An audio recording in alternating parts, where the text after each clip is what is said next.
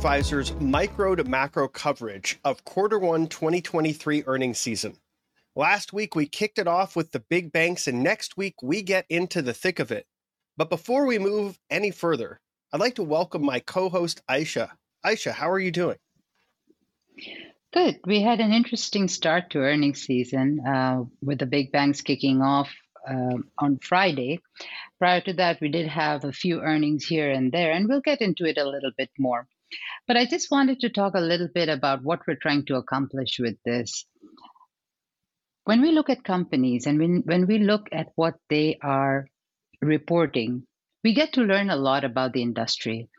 And these industries are ultimately what make up the macro. So, in one sense, macro does uh, influence the micro or influence the companies, but in another sense, the companies also influence the macro, right?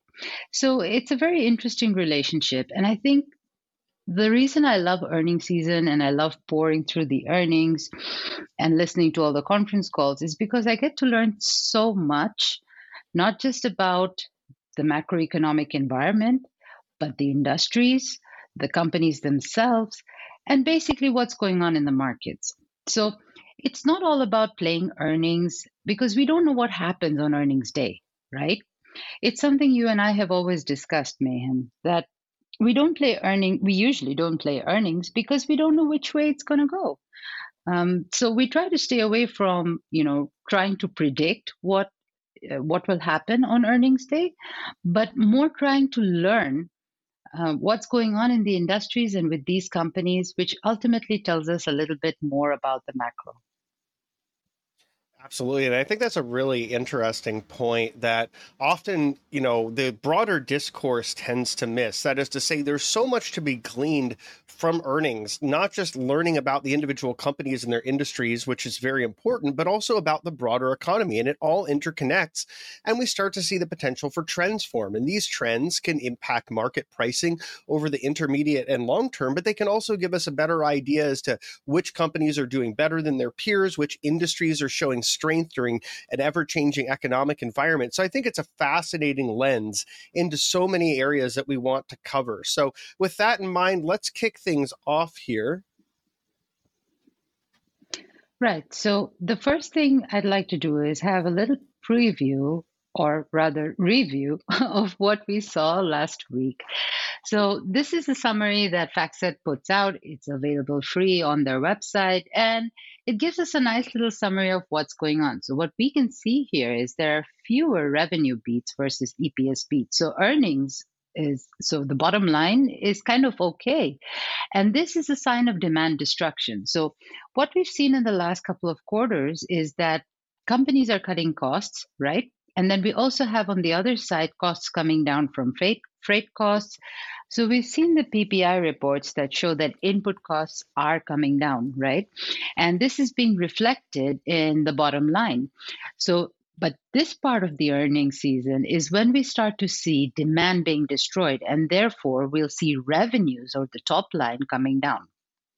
Now, on the growth side, what's interesting is revenues are still growing, though, and so far on the S&P, we're seeing a two percent increase in revenues, whereas in terms of earnings growth, we're seeing a decline of 6.5%. And this again is interesting because it seems to suggest that margins are compressing, right? So we'll keep an eye on this. I think this time uh, we're expected to have an earnings decline of about 7%, but this is becoming worse. I mean, the estimates are becoming worse and worse as the day goes by. And we'll review this every week to see where we land. I think that's important too. We definitely see those estimates coming down. It's something that you've been talking about and covering. I've noted you speaking about it on Twitter and in some of the appearances you've done as well.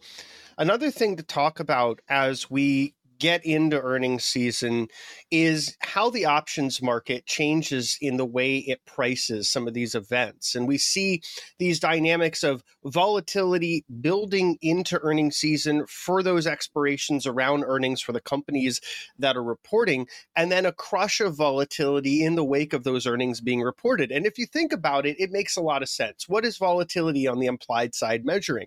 The expectation of price variance when is the price variance for a single company known to be the greatest? Right around the time that they're reporting earnings where their shares could move more than they do for most of the rest of the quarter. And so be very careful with how you position yourself into earnings because you may buy a call or a put and you may be correct in your view on what might be happening to the underlying price of that that stock that you're speculating on, but because of volatility crush, you still may have a loss in that premium. So it's very important to be careful around earnings season. It's been said that people make more money selling options than buying options, but that's especially true around this time of the quarter. So we'll take a brief look at the week that was. Here's a list of the earnings that we got and um, a couple of themes that came out of the banks. First of all, let me just say JP Morgan crushed it. And that's no surprise. They have a fortress balance sheet, as Jamie Dimon keeps rem- reminding us, and he's not wrong. I mean, that balance sheet, their earnings power, it's absolutely phenomenal. And given that they are, let's say, the number one bank in the world, um, it's it's not surprising that they would benefit from a lot of the smaller banks uh, not doing so well. Having said that, we did see a large amount of charge-offs, so their charge-offs increased by about 260 million they had already taken provisions of 2.3 billion and net charge-offs for the year has gone up to a, uh, gone up to 1.1 billion right now. So that's not a comforting sign when it comes to you know JP Morgan. I mean eh, if a bank like that who has pretty stringent credit standards are having to write off loans that's never a good thing right? So what can we expect from the smaller banks then we also saw deposits decrease at JP Morgan. Again, I mean, if people are not keeping their money with JP Morgan, uh, where are they keeping their money? We kind of know the answer to that. We've seen the money flow out to money market funds. So, this is why deposits are going down. In one sense, JP Morgan can still manage because they have sufficient liquidity and they have a massive book, right? But at the same time, if they're seeing deposit outflows, we obviously know that this isn't going to bode well for the smaller banks. We saw an increase in card spending and card loans increasing across the board. So, not just JP Morgan, we saw it at Citigroup as well. And one of the reasons for this is that people are now um, having to spend more on their cards, right? We've seen this um, from various other data being published, we've seen charts, but this is an important point because A, credit cards are very expensive. We know that the interest rate on credit cards are, you know, 20% and above. And it's getting even more expensive as rates go up. And B, um, they are most likely to, you know, see defaults. So credit cards see defaults before anyone else. So this is a bit of a tricky situation. Finally, we also saw assets under management decline, and we saw this at BlackRock. So BlackRock basically they beat all right they beat on you know eps and they beat uh, or they reported revenues in line but at the same time they're the only company on this entire list that actually had a year on year decline both in sales and in eps so they, they i think they had about an 18% decline in revenues and they're seeing funds flow out of their products as well which is not a great sign again we also heard from United Health, and this is yet again another beast. they had fantastic earnings. They increased revenues by 15%, and they increased their guidance by 10 cents on either end of their uh, guidance spectrum. So, absolutely great numbers from United Health. They talked a lot about the Medicare Advantage program and, you know, the disenrollment and various other things that had to do with the healthcare industry. And we'll get a bit, little bit into that as we uh, look at the healthcare reports coming up for the week.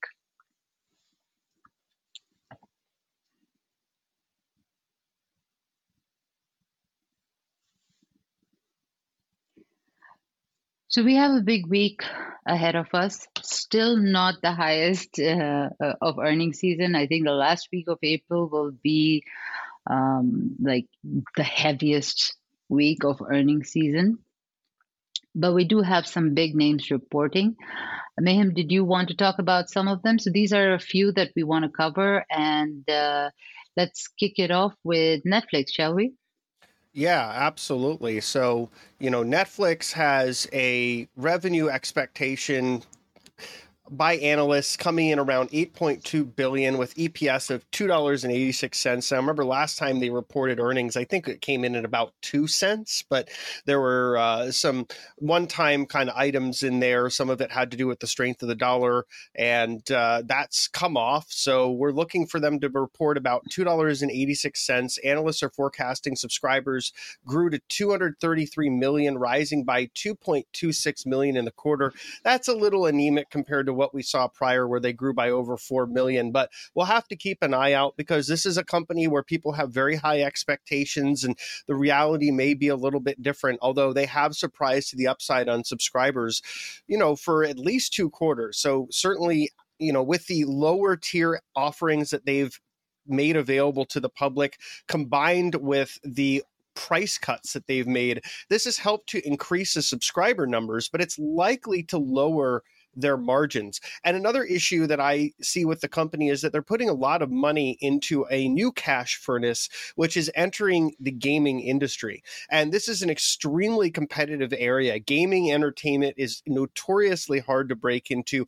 We saw Google un- unravel their Stadia offering, which was a cloud gaming platform, a little different than what Netflix is trying to do, where they're attempting to really focus on creating new content. But at the same time, content creation and gaming is owned by a bunch of the major studios and distributors. You've got places like Valve, EA, Blizzard, Activision, you know, which are now the same company, Microsoft, Sony, and so forth. And it's just there's so many great developers out there. There's so many games getting into that, making a name for themselves, and really disrupting that space is going to be a challenge. So I would look for Netflix in this journey of trying to get into gaming to have some struggles, some ups and downs. And that's something that's certainly going to have my attention as I continue to watch the company. I'm also interested in seeing how they perform without one of their founders founders, Reed Hastings, who really led the company from being just a DVD only rental platform into being the online streaming behemoth that it is now. And then next we have Tesla. Ayesha, you want to talk a little bit more about what's going on with this one? Sure. So uh, I think Tesla is one that, you know, they're always in the news, and I think everybody knows a lot about them. But something that we're seeing, obviously, that came out of last time's earnings is we're seeing a little bit of margin compression, right? So, other than I- will let you speak about your points uh, in a little bit, but one of the major things that we're seeing with Tesla is the margin compression, and um, I think this this is a troubling sign for me. Uh, Tesla's always been putting up massive margins, and that's been something that's been holding up the stock right? And that's sort of something that gives us hope for the future as well. And with margins becoming narrower, I think Tesla will is losing their edge a little bit here. Now, eh, it's it's not surprising it's not surprising that margins are being compressed because they are taking on a lot of costs. Um, input costs are still very high in the EV sector. Uh, I think the materials are still very expensive over there. And all in all, the price of their vehicles are kind of what should I say? Um, they're not at the most affordable price point yet, right? So I, I think with all of these things, Tesla is kind of I wouldn't say stagnating, but I don't think they're the supercar company that they used to be. Um, the I mean a few quarters ago. So this quarter will be very interesting because we are going to see a few more changes coming down the pipe. I mean, they didn't deliver um, as they uh, expected. The number of cars that they delivered was lower than expected. So they, they're sort of missing on their delivery targets as well. So that's something that we'll, we'll obviously keep in mind when we're looking at the results. Mayhem, do you want to talk a little bit about the price cuts and other issues? Yeah, I mean, I think this is a company that has some issues because the the car industry is really built on incremental change, new models, new designs, getting people to refresh their automobile maybe more rapidly than they would if there weren't those options. And Tesla has been a company that hasn't really been doing the traditional sort of rotation of different models, right? They pretty much have the same lineup that they've had for five or six years. And there's been firmware updates and there's been some new features added here and there, although they've had some pretty big setbacks on their full self driving, which still isn't ready. It seems to be sort of in permanent beta. And we've got a CEO who's a little distracted. He's running Twitter. Now he's starting an AI company. He's got this space company with the rockets, and he's got the boring company where they're building tunnels underground. He's making, you know, play flamethrowers and all this sort of stuff. I mean, eventually, I'm going to imagine that you know some more focus is needed at tesla the robot idea isn't really panning out their robot technology compared to boston scientific or was it boston dynamics it's just not even close to the level of technology that they have. So I think that Tesla really does need to focus on their core, which is making EVs, and they probably need to create some new models. Maybe someday the Cybertruck will come out. But the more that they cut prices, the the good thing it does for them is it helps to really erode any potential for competition to come in. But on the other side of it, it is compressing their margins, and that's going to be a problem for a company that has such a high valuation as growth is slowing, as they're missing deliveries, as their margins are coming down. And on the other side of it, I am just a little bit concerned about where all their solar and battery ambitions are going. They've said they're going to spend a lot of money making a new battery plant in Texas. They've talked about doing one in China as well. These are going to be big expenses. We're not sure what the returns on those expenses are going to be because we're talking about battery technology that over the next five or 10 years is probably going to look a lot different than it does now. So if they're going to focus on the sort of lithium batteries that are the mainstay at the moment and they invest a lot of core, uh, you know, time and and money trying to build that up as we start to see different battery technology coming out that could also be an issue. So i just wanted to add something small here. So uh, last quarter or the quarter before last rather we saw Tesla take a hit on their free cash flows.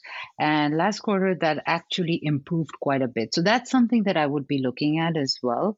Um, it, it, was, it, it, they did a good job um, increasing their free cash flow last quarter. So let's hope they keep it up because that's also very important for them, right? So as they grow and as they expand their factories, they need that free cash flow to keep flowing. So I think that's something that we should be keeping an eye on where Tesla's concerned. Absolutely. Right. So I wanted to cover Charles Schwab because Mayhem pointed out to me that this is a company or rather a bank that's on everybody's mind. So Charles Schwab um, actually kicks off earnings on uh, Monday, kicks off earnings for the week on Monday. Now, something I want to say before I get into some of these points is that I don't think there's any cause for concern where Charles Schwab is concerned. Um, I think they're doing okay. They have some issues with their, you know, held to maturity securities for sure. Um, but then that's the case with almost every bank. But Charles Schwab's balance sheet at the same time is still pretty strong. What's most impressive about them is their solid cash generation uh, capabilities. Um, once they bought um, TD Ameritrade, you know, they started to put up this fee income, which is massive. So they have a good um, source of income. Let's put it that way. So they, they have no issues over there, right? Uh, they also have uh, their funds. So th- that's another positive for them. Their costs are running slightly on the higher side, but I think that's got to do more or less with the integration of TD Ameritrade, which is still going on. Um, now, in terms of their tangible book value, their tangible book value is still positive, but very low. You can see here it's at $6 billion. Now, this is because they have a massive amount of goodwill that they had to put on their books after they took over TD Ameritrade, right? So they have a very low tangible book value, which I really don't like. Now, if you subtract the unrealized losses on their held to maturity securities, their tangible book value actually becomes negative. And this only matters if Charles Schwab actually goes into liquidation. So, if it goes into liquidation, basically, um, as common shareholders, you're not getting paid. Simple as that. Now, there are two issues where their held to maturity securities are concerned. First of all, they are mortgage backed securities and they are agency MBSs. So these can be pledged uh, with the Fed to take out those loans, to take out the term funding program. But at the same time, these are also riskier securities because their values actually decline more than treasury values. So treasury rates have come down, come off a little bit, but the agency MBSs would still be pricing in higher rates than the treasury rates, right? Which means their values declined more or have declined more. Um, we'll see what happens this quarter. I think we might see some reprieve because we've seen rates come down in the last three months because of all these issues and all of that. Um, but having said that, the best thing about Charles Schwab is they have access to finance, right? So if they want to issue debt, they can. Their debt levels are still very, very low. They have access to the Fed's uh, home loan uh, program. They have access to the bank term funding program. They have access to the discount window. So I don't think this company is in trouble. Um, I think they're under a little bit of pressure, but I don't think they're in trouble at all. What will happen is we will see some pressure on their earnings, and this is something that Morgan Stanley has well pointed out, right? And um, I think but even even if they do have some pressure on their earnings, even if regulations do change, um, they should fare okay. Uh, I, I would I would hope for the price, you know, the stock price to decline a little bit more before I could think about buying, um, because they are overpriced even at this level. But other than that, I, I mean, but at least you know, I would think of buying but other than that, I, I, I don't I don't think that they're in trouble at all.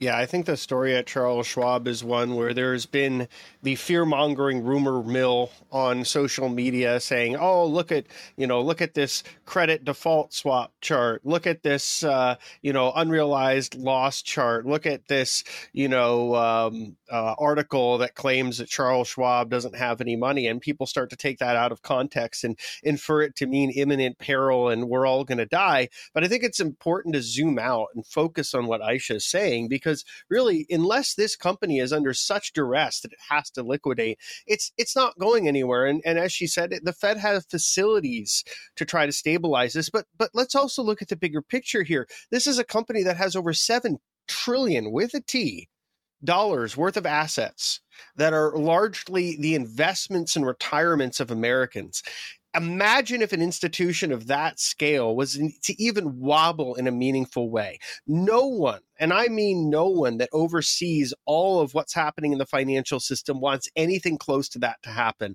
They don't want to see people lose confidence in the entire system of retirement and investing in the market and so on and so forth. So, you know, worst comes to worst, I don't even think the powers that be would let a company like Schwab fail, particularly when it's really just a matter of making sure that these assets that are guaranteed to be paid 100 cents on the dollar in the future uh, are just a matter of re liquefying Schwab, right? Making sure that they're able to uh, use funds in the here and now should they need that. And they have those facilities open to them now. So it's not even a question. So I think that's a really good point that you made, Ayesha, because there's just one of the things that we want to do not only is to try to teach about how macro can be actionable and extract some of the value from these earnings, but also to try to dissuade some of the hyperbole that's out there to make sure that people aren't making errant decisions based off of rumors. Absolutely. So, uh, and you're absolutely right. The rumors have been, uh, you know, blown out of proportion. And I think it doesn't help anyone uh, for us to see these things negatively, particularly where banks are concerned. The last thing we want is to, you know, uh, spread rumors about banks and, you know, cause trouble in that industry.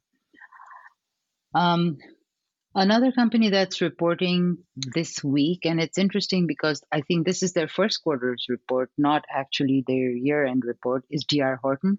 Now, DR Horton is the largest home builder in the US. Um, they are by far number one. But what we can see for sure is that revenues are declining, sales orders are declining, new orders are declining. Now, I have to say this um, DR Horton has a fantastic balance sheet. Okay, they manage their financials absolutely brilliantly. And I'd be the first one to buy this company had we not been going through this current macro envir- macroeconomic environment, right? So, what the Fed wants to do is pop the housing bubble. And that will obviously uh, hurt companies like DR Horton. And we're seeing that. Look at the sales from September to December. Uh, look at the sales order backlog, which has gone down. Uh, new orders have gone down. And, and and this is just I'm showing you the last two quarters. It's been like this for the last three four quarters now. So um, had we not been in this environment, I would have bought this company in a heartbeat. Um, but because of that, the company is going to survive. So even though they might see um, a decline in their orders, in their revenues, and consequently in their earnings and stock price, this isn't going to be permanent. So companies like DR Horton don't get wiped out. They are the companies that you want to buy when the cycle turns. So keep this in mind and let's put this on the shopping list for when the cycle actually turns. I like that. I think that's a really good point. We have an opportunity here to look at some of the best of the best, put them on that, you know, wish list for when we finally get to a trough in the market, in earnings and in the economy and we can start to scale into these things. And this is a topic for everyone that's watching that we're going to continue to cover because one of the key themes for us here at Macrovisor is longer term investing. So we're going to help all of those that are subscribers, everyone in our audience to learn as investors what are some of the better opportunities when it makes sense to potentially allocate into them and why. Next up, we have major earnings from AT&T and Lockheed Martin.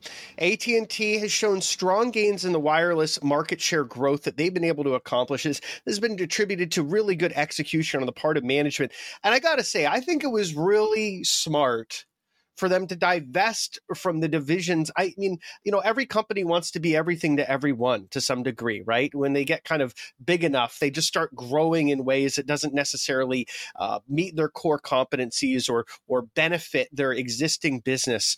And I think it was smart of AT and T to divest of all the unrelated entertainment assets they had. It really did not make any sense for them to have exposure to Time Warner and all this other stuff. And they are much better as just a pure play on wireless broadband telephony cable, all that sort of stuff. And that's what they've become. And I think that in doing so, management is now a lot more focused and it's starting to show.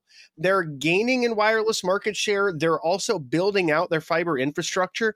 And let's look at them versus Verizon. Verizon really had a head start in fiber infrastructure when they built their Fios rollout really in the mid 2000s, like around 2004, 2005, they were starting to roll out fiber to the premises. If you're not familiar with what that is and why it matters, it means they were taking fiber all the way from the, the office of the telephone company and running it straight to your house.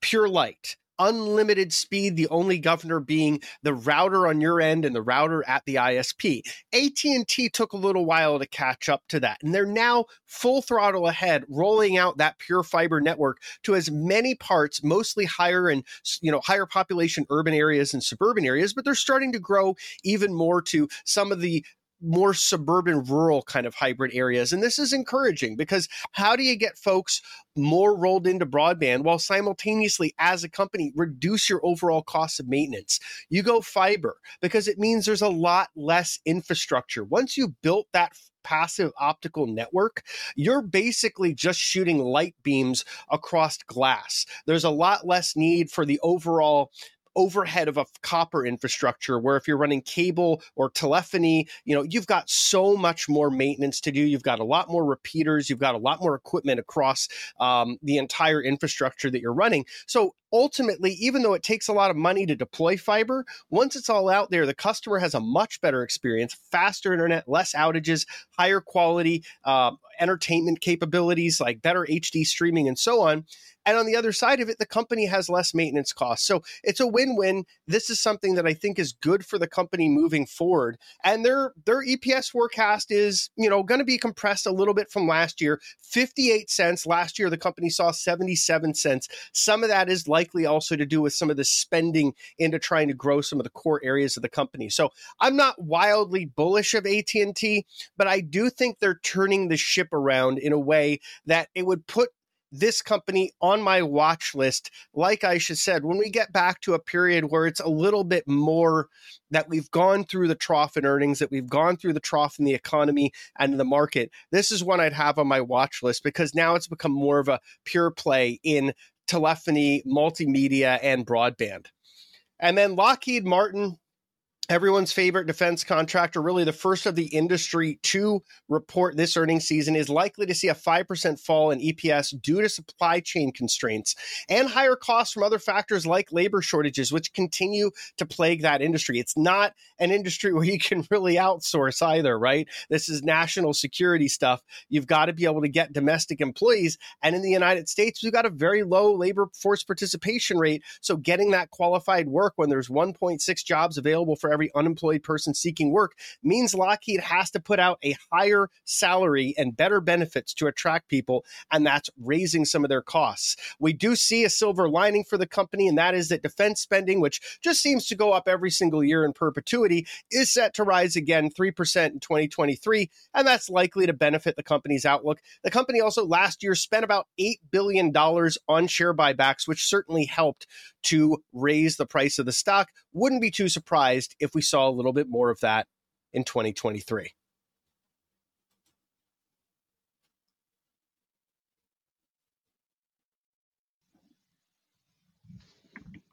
Great. So next up, we have the transports and healthcare.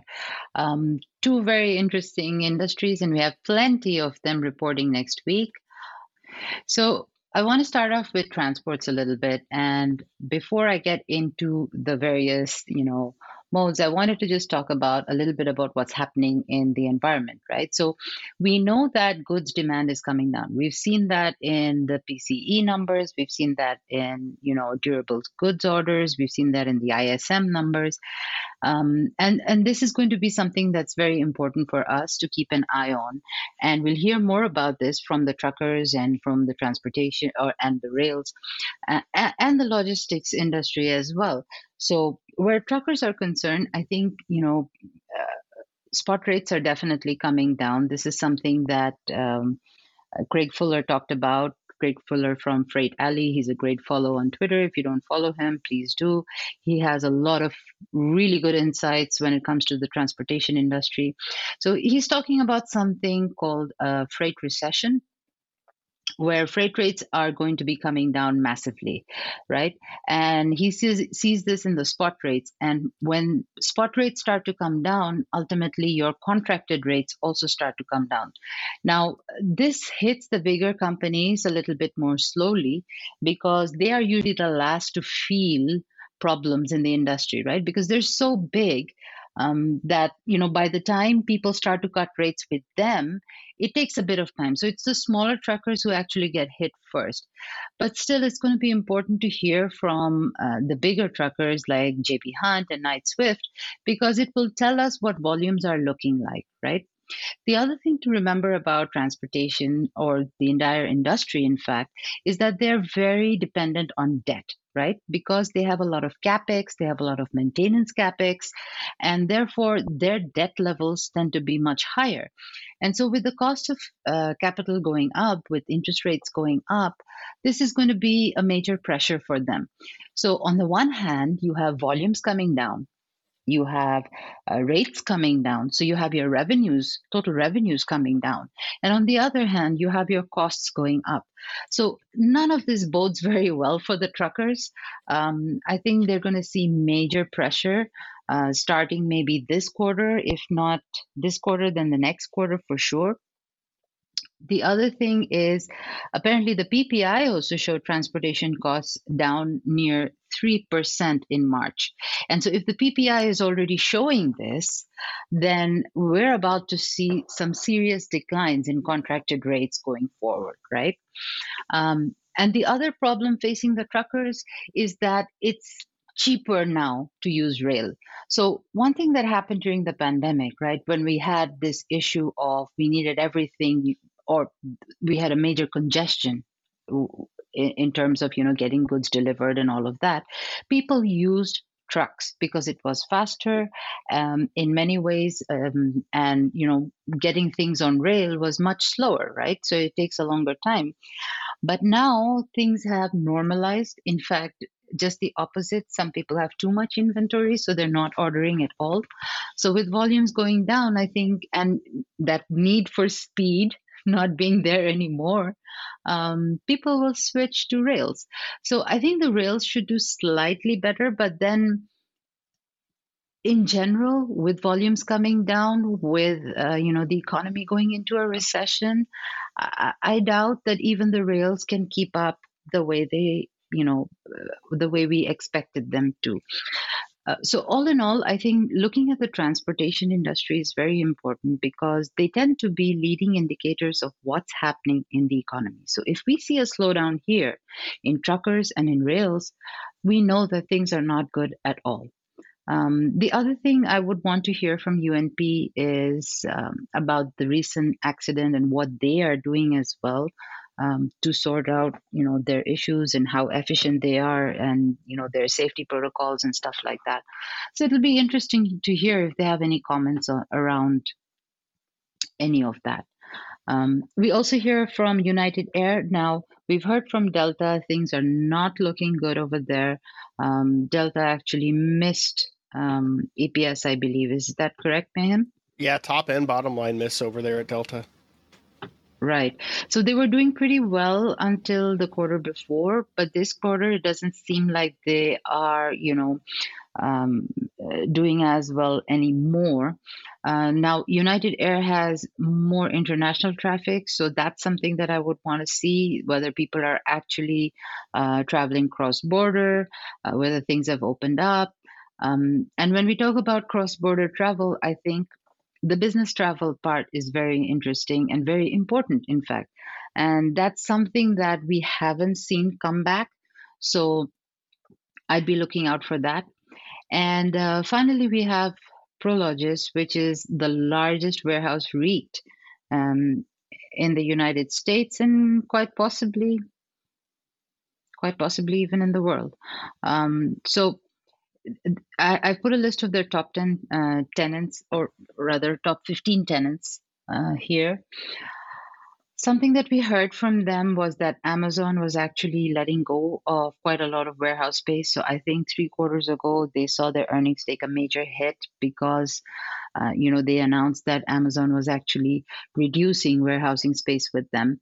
Um, it, it remains to be seen what more we hear this time from them because some of this comes out as news some of it doesn't but you know something to keep an eye on with prologis is how these companies are changing their you know warehousing needs right? So that tells us what the economy is going through. Um, if amazon home depot fedex are cutting warehousing space uh, that's that's definitely not good the other industry that we're going to see report is healthcare. So now, healthcare, we have the pharmaceuticals, J&J and uh, Abbott. We have hospitals, HCA, and we have Elevance. Now, we heard from UNH, and the reason that I listen to UNH very closely is because they tell us a lot about the entire healthcare industry. UNH is by far the largest um, health insurer, and you know they basically cover everything when it comes to healthcare, right? So some things that they pointed out in their earnings and i think this translates into you know the earnings that we're about to see is they're basically saying that the overall drag from the pandemic era has you know started to go away. The situation is normalizing. People are going back for their usual treatments like routine surgeries and you know hip replacements and so on and so forth some of the issues around deferred care, um, there, there's some issues over there. So basically, if you postpone, if you postpone healthcare, your situation gets worse, and then you end up paying a higher bill.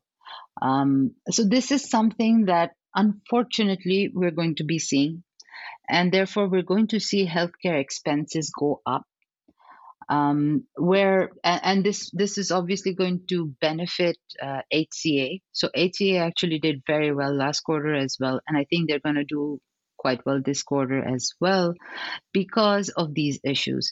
The other thing with them is that their labor issues are easing.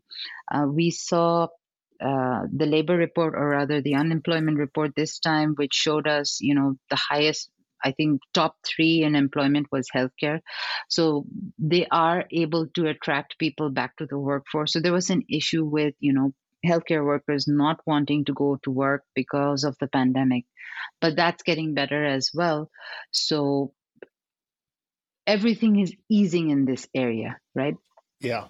Yeah, it's interesting too, right? Because the, you just mentioned the pandemic, and we've been hearing more and more about things like long COVID. And we know that that's essentially a new spectrum of chronic disease issues and symptoms that also require more healthcare interventions. So, as sad as it is to say, that's another tailwind for the industry, as are the demographics of a ever increasing aging population.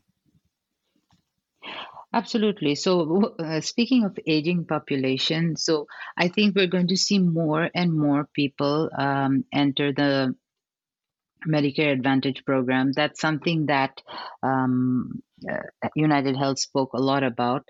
Uh, there are some changes coming to the Medicare Advantage program, but these changes will be phased in over the next three years. Uh, and therefore, you know, it, United Health doesn't really see this as a major problem because they have enough time you know to make these changes. Now one of the things i did want to point out were some of the changes that came in from the Infl- inflation reduction act. I don't want to get into too much detail but basically um, what they're saying is these changes are going to make it harder for pharmaceutical companies to raise their list prices on drugs right? So we're already seeing this play out in the sense that in order to front run this so because they won't be able to do it after the act is you know in place they're kind of front running this and increasing prices now. Okay? Yeah. So this is not so remember they're increasing prices now and we can see it in the CPI report and we can see it in the PCE report. So if you go onto uh, the BLS website or the BEA website and you drill down into the CPI report or the PCE report, you will see farm prescription drugs are going up. And that's one big positive when it comes to, you know, Medicare. Now, the the problem with this is because pharmaceutical companies are raising prices, um, the insurance companies are now going to see some pressure. The reason, oh, oh, so there's another change as well that's coming out from CMS is that they're going to stop sharing um, you know, or they're, they're, they're going to stop sharing the rebates. So they, they will share some of the rebates, but not all of the rebates. So I, I don't want to get make this too complicated. So basically, what happens is you obviously get reimbursement from the government or these insurance companies who have these plans. They get reimbursements from the government, right, for certain uh, pharmaceuticals and you know prescription drugs. So the government is now reducing that, the amount that they're going to share or reimburse to these companies. So, on the one hand, you have the list prices of drugs already going up. And on the other hand, you have the government paying less of the reimbursement cost. So, this is a major issue for these um, uh, healthcare insurance providers because now they are going to have to bear more of the cost if they can't negotiate better rates with the pharmaceuticals. And I doubt they will because maybe UNH can because they are huge and they have a massive program. But some of the smaller ones, they won't be able to do so. And so, two things are going to happen. Either the cost pressure is borne by um, these insurance companies and that's why we saw um, uh, the share price actually, or rather the stock price go down, even though United Health put up brilliant earnings. But after the call, um, you know, the stock price kind of crashed because these were some of the issues that were brought up on the call. So, something to keep an eye on. There are several changes in the healthcare industry, and this is going to sort of change the way things are done. Um, finally, and I think this is very important, um, the emergency benefits are being um, rolled off. So, a lot That's of people. That's happening in May, right?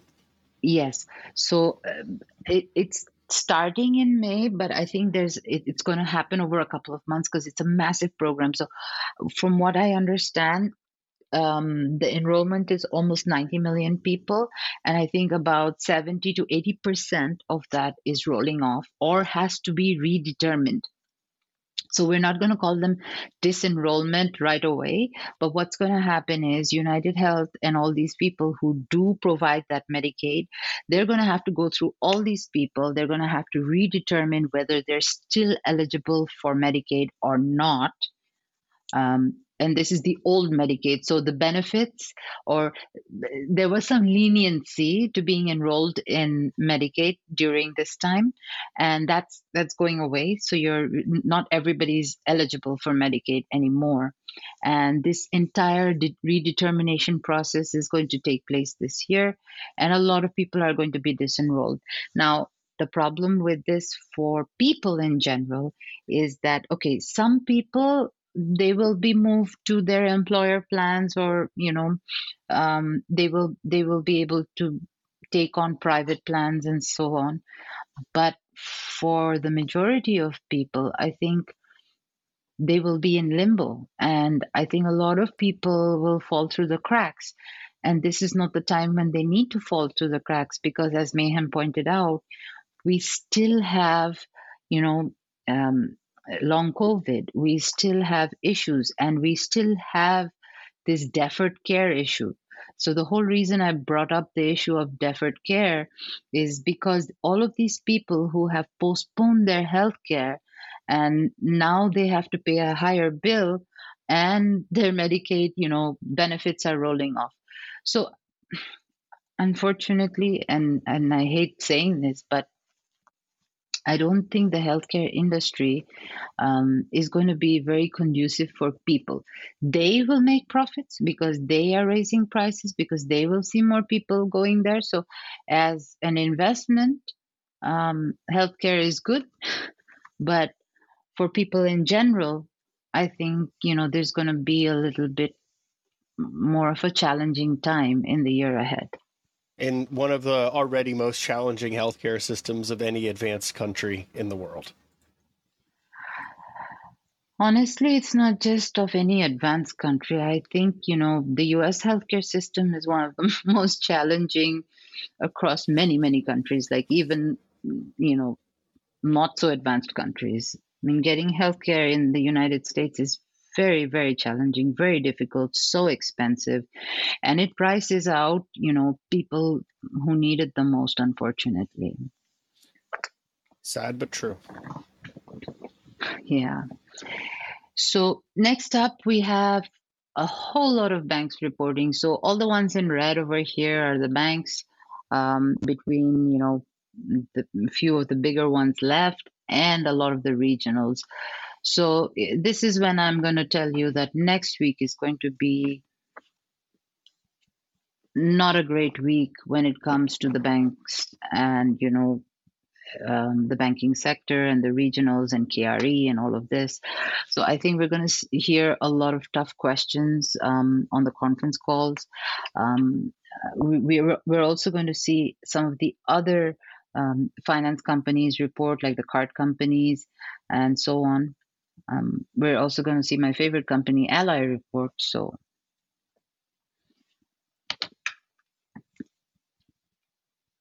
So where the investment banks are concerned, we have Goldman Sachs and we have Morgan Stanley. Um, now, Goldman Sachs had terrible earnings last time. They gapped down massively. Uh, they took the Dow down with them. Um, I think things are not going to look so bad this time because when you compare uh, last time's earnings to this time's earnings, I think you know things are still I mean, they're still down, but they'll be stabilized because a lot of these banks, Goldman Sachs and Morgan Stanley, both are pure investment banks. They make money from fees. They make money from transactions. We know M and A's are not happening. We know IPOs are not happening. We know investments in general are down. So there's not much to look forward to from these two banks. The only thing I would say is uh, Morgan Stanley is likely to do better than Goldman Sachs yet again. Um, I think they will just see a little bit more stabilization in their earnings. That's all. Now, where the regional banks are concerned, obviously, as long as the yield curve remains inverted, we know these companies have a really, really hard time making money. We know that their deposits have declined, so we'll see by how much. Um, and we i think something that i know a lot of people are going to want to understand what's going to happen to their held to maturity securities and what's happening uh, how much losses they have on their books or unrealized losses they have on their books. But i think more than that um, the one thing that i would be looking at is the quality of their loans right? So uh, again i'm i'm i'm focusing more on um, delinquencies. I'm focusing more on charge offs, on provisions. And this is something that's going to be very important. I think we, we need to pick a few of the banks and listen to their earnings. And uh, for sure, I will. And we will cover that next weekend in a review. Yeah, I think it's really important to pay attention to what's going on in that sector. Those smaller banks, those regional banks, are huge originators of commercial and industrial debt. They have enormous exposure to commercial real estate, where we've really started to see things lock up a bit. Transaction volumes on multifamily buildings, office space, warehouses, retail really fallen off levels we haven't seen since the second quarter of 2020. And we're just starting to see some of that really broader slowdown in that space. And of course, office space utilization, it's not coming back. I mean, I think downtown San Francisco has over a 30% vacancy rate, but that's not much different than some of these other metropolitan areas. And this post COVID sort of change of hybrid and remote work seems to be here to stay. And that's going to hurt that part of those commercial real estate portfolios as well. Absolutely. So, and uh, I, think, you know, the smaller banks and the regional banks, they basically bank what, 70% of the real estate in the United States. So, uh, you know, tracking them for the real estate exposure, tracking them for small business exposure, all of this is going to be very, very important. Um, and then we also hear from the card companies, we hear from Synchrony and Discovery. oh, sorry, Discover and. Uh, honestly, I, I don't think we're going to hear anything good from any of these. Um, Amex might be okay you know, because they, they scrutinize their, you know, applicants a little bit more. But I think we're going definitely going to see a rise in delinquencies. We're definitely going to see more provisions for net charge-offs. And this is something that we can track on a monthly basis, and we do track on a monthly basis. And we are seeing a rise in both these numbers. Finally, we have Ally. Um, now, I just saw on Twitter today someone posted the average car payment is now up to a thousand dollars. So mm, I think two to three months in January it was about seven hundred dollars. Now it's a thousand dollars. Now the, the there are several issues with Ally. We know that you know the uh, you know people are not buying cars if they are you know the interest rates are high they have a longer uh, you know loan portfolio because they have 5 year loans versus short term deposits so again they will also be affected by the yield curve being inverted where you have longer end rates being lower shorter end rates being higher so effectively you're in an opposite situation, right? Where you're lending on the longer end and you're you're borrowing on the shorter end. Now we're going to see delinquencies rise. I think, um, uh, if I'm not mistaken, Piper Sandler basically, uh, uh, I think they projected about 50% in terms of you know. Uh, charge-offs and delinquencies and you know loss uh, uh, loss ratios and one of the reasons for this is a lot of people bought used cars when new cars were not available. And people who buy used cars are usually those who have lower credit ratings. So the average credit rating on their por- portfolio has actually gone down. Um, another th- interesting thing about Ally is that they have a 5 billion loan agreement with Carvana. Um, not a good thing, where they're supposed to purchase loans originated by Carvana uh, based on Ally's lending standards, which is a good thing because at least they get to, you know, uh, you know, judge the loans themselves. But at the same time, uh, these loans, you know, they do represent about seven percent of their book, which is not a lot, but it is still substantial. So if Carvana is not doing well, I think Ally is going to be in trouble in, for that portion of their loan book as well. But either way, this is a company that I would definitely stay away from. I, I wouldn't readily short it because we don't know what's going to happen on earnings, but it is definitely a company that I would stay away from. We also have a few more tech earnings, some semiconductors, we have materials, and a few oil and gas. Mayhem, do you want to talk a little bit about, you know, the tech earnings and the semiconductors? That's your, you know, forte. Yeah, I think that the tech earnings picture is is probably going to be a bit mixed. The semis I'm not particularly optimistic about, particularly when it comes to Taiwan Semi, um, when it comes to Lam Research and Seagate. I think all three are probably going to see some top line deceleration. Seagate is focused on trying to pivot from spinning disk technology to flash memory as they move from hard drives to solid state. And that's not been the easiest journey. They have a lot of competition. They're late to the game in solid state. They don't really have much of a reputation there. And so I think that's going to be a bit of an issue. And we're also starting to see their mainstay, their legacy business, spinning disks, that there are higher higher failure rates in the larger density drives that have become more popular now because they're using more and more advanced technology to produce them. So I would be concerned about Seagate seeing some slowing in their overall business. This also coincides with PC sales falling on average about 29% year over year across the board. What goes in computers?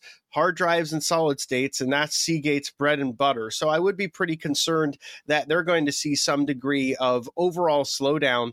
And then when we look at Taiwan, I would be looking at this as a company that's likely to see slowing because of the same consumer electronic uptake slowdown.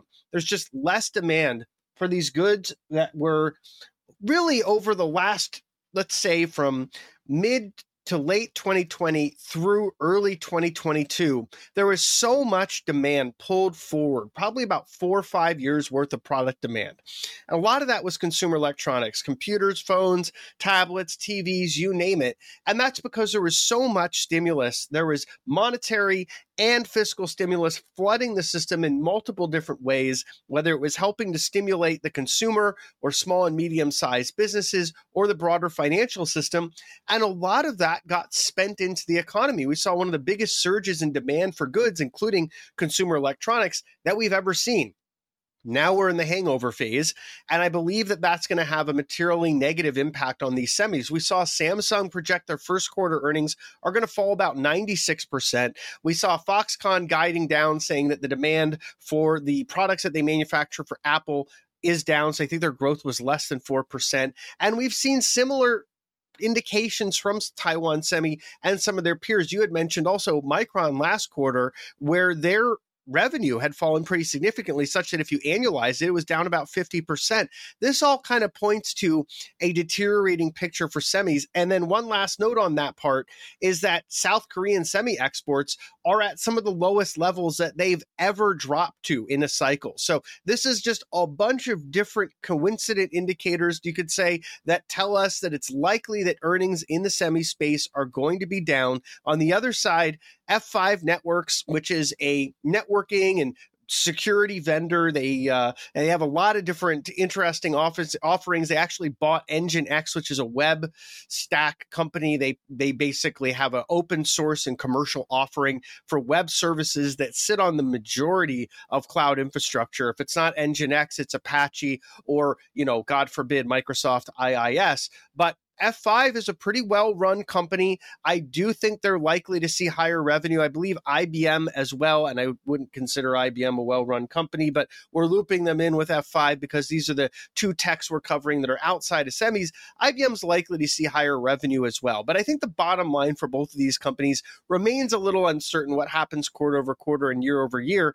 I also think that IBM has a lot of overall challenges as a company. It's been mismanaged for such a long time. They've tried to portray themselves as a cloud company, as an AI company, as a quantum computing company, as a Linux company. They're really not any of those things. They're having a hard time fitting in. And what they really have become is a body shop, intellectual property litigation, and sort of overall just a company that's constantly in transition and not necessarily finding their home. And there's been so much churn in the C suite. They've never really found their way. I think the current CEO they have is probably one of the best they've had in the last four or five, but I still think they, they exist in a very challenging environment. And with the amount of patents and, you know, relationships and the brand value of IBM, they still have the potential to turn things around. I just don't think it's going to be easy, particularly in this economic environment. So I'm looking overall for next week to be a little bit humbling for the semiconductors and probably somewhat challenging for the technology companies F5 and IBM, especially when it comes to their guidance.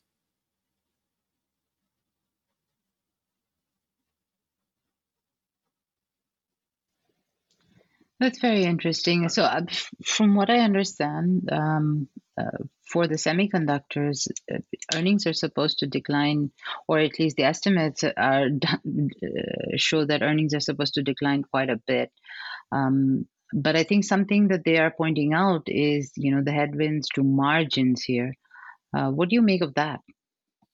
I think it makes sense. There's a huge glut there is so much excess capacity of semis across the board. And you talk about CPUs at Intel and AMD, GPUs at NVIDIA and AMD. You look at the products that are being made by Seagate and Western Digital, uh, Samsung, their storage and their memory. Everything is just stacking up. They made way too much because we had that surge in demand. Companies recalibrated thinking this was the new normal. And we're starting to find out that not only is it not the new normal, but it probably, because of so much demand being pulled forward, there's going going to be a lot of slack in the years ahead. So I'd be looking at that as kind of they've got to clear some of this excess inventory out. Samsung was one of the companies that didn't even slow their production until recently, so they have a huge amount of glut.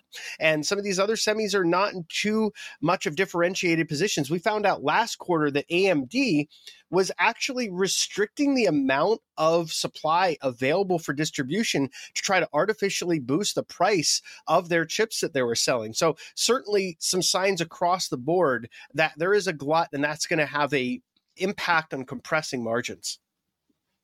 Wow. That's interesting.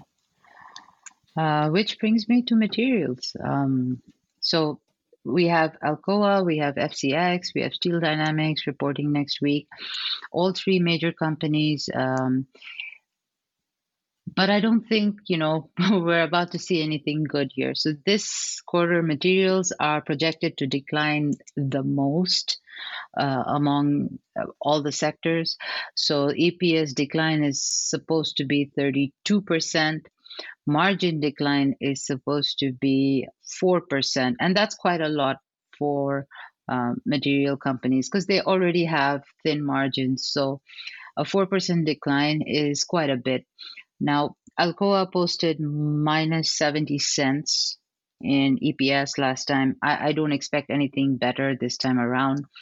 From what we understand, China, the Chinese government, in fact, has you know given um given out an order to their steel companies to cap production because there's been a lack of demand. Um, their real estate sector is not uh, as it was before. Obviously, how about that? Um, there's not a Yeah, and uh, so and it's not just them. Obviously, we, we're seeing construction spending decline in the U.S. and across the board everywhere, right? So with construction spending decline, you have Alcoa going down, you have Steel Dynamics going down, you have Nucor going down. Now, Steel Dynamics, Nucor, both are really, really good companies, but this, again, this is not the time in the cycle for it. So if we're looking at a recession coming on, um, demand is going to be slowing massively. And China knows this. And so the Chinese government is trying to cap production to keep prices stable and high to a certain extent. Basically, they are artificially manipulating prices you know not surprising but you know they're trying to artificially manipulate supply and you know to match demand and keep prices high so um, something that we're trying to see we're seeing opec trying to do as well on the oil side right so it, this is a complicated industry. It's an interesting you know area but it's still a very complicated industry. Uh, but one thing that we know for sure is you know when when the world enters a recession and we are i mean it might not technically be a recession but the world is entering a massive slowdown right? And so it doesn't bode well for these companies at all. In terms of it's oil and gas we have It, it just makes inflation stickier. the, the way that they're trying to kind of manipulate prices in the short term just makes that picture worse for inflation with energy, with semis, with uh, steel, and this other stuff. It's interesting. It is interesting, but it's inevitable that you know, uh, you know, demand takes over, or the decline in demand takes over, and prices, you know, drop again. So we've yeah. seen this every time with OPEC as well. Every time OPEC, you know, tries to cut production to keep prices buoyant. Um, it doesn't work. In a, in in a matter of weeks and months, you know, you you see uh, demand fall and demand is falling, and so you see the price go back down again. We'll see what happens this time. Um, so in terms of oil and gas, we have Baker Hughes, Kinder Morgan, and Schlumberger reporting. Now, I think this time around, I mean, even though you know EPS is projected to be ne- uh, positive, versus negative for most of the other uh, you know sectors energy is still supposed to post a positive eps growth and a positive margin growth but it's uh, much much lower than the last few quarters. So i think we're going to see moderated results. Baker hughes in fact missed their eps last time around. Uh, kinder morgan beat uh, top line and bottom line. So Kinder Morgan is a very interesting company. Um, for some reason, people don't tend to like this company very much. Uh, on the one hand, because it's you know related to natural gas, they transport forty percent of the U.S.'s nat- natural gas. Um, but on the other hand, people like it for their dividend. They've got a six point two percent dividend yield. Um, the interesting thing about this company is 63% of their revenues are on take or pay contracts, which means that you know their pricing is fixed, so their revenues are more or less fixed. So 40% is floating revenues, 63% is fixed revenues, which is actually quite good if you think of risk management. But with gas prices, you know, all over the place, mm-hmm. that 40% of fluctuating revenue can make or break uh, earnings. So we'll see what happens this time around. We've had a huge, huge drop in natural gas prices. So uh, it remains to be seen uh, how it translates into Kinder Morgan's earnings. And um, I think that's it. That is it. So we want to thank everyone for tuning in to this Macrovisor earnings season coverage, part of an ongoing series that Ayesha and I will be providing to our members. We're giving this one out free to everyone to give you a sense as to what we're doing over here with this project. And we want you to consider if you enjoyed this coverage to subscribe to Macrovisor. Right now, we're offering 50% off. That's right, five zero, 50% off for your first year if you sign up basically by April 20th. Okay. So that means whether you sign up for a monthly or yearly subscription, you're getting it half off. So if you enjoy our content, if you want to support our work, please do consider signing up for Macrovisor. There's a lot more content like this. There's also more macro analysis where we take the complexities of the macro picture. We focus on what's important that, that you need to pay attention to. And then we also come up with actionable ideas from that research and analysis. And finally, if you don't already follow us on Twitter, check us out. We've got our handles right here. So please do consider us uh, you know, to check out our content on Twitter. And finally, just thank you everyone for tuning in. We really appreciate it. If you enjoyed this content, please do consider sharing it with your friends and your colleagues. And remember, the next week will be paid. So if you enjoyed this, sign up. You'll get 50% off your first year if you sign up by April 20th, and you'll be able to continue to enjoy our coverage of earnings season, the macro implications, the investing ideas and thematic ideas that come out of it. Because one of our goals at Macrovisor is to take all of this information, to distill it, find the signal and the noise, and, and really help people gain an advantage because most folks that are in the market, whether you're an investor or a swing trader, you don't have the time to go through all this information and to find what's important and what can help to provide an edge. And that's exactly what we're here to do. So we really hope that you all enjoyed this. Ayesha, before we take off, do you have any final thoughts that you want to share with our viewers? No, it's going to be a jam-packed earnings season. Um, let's keep our eyes and ears open. I think there's a lot to learn uh, from each of these earnings. And as Mayhem pointed out, we're going to be on top of this and covering them very closely. Absolutely. Well, everyone, thanks again for tuning in. We'll look forward to catching up with you next weekend when we'll have a recap of what happened in the week ahead and also what we'll be looking forward to in that next week of earnings. Until next time, this has been Macrovisor.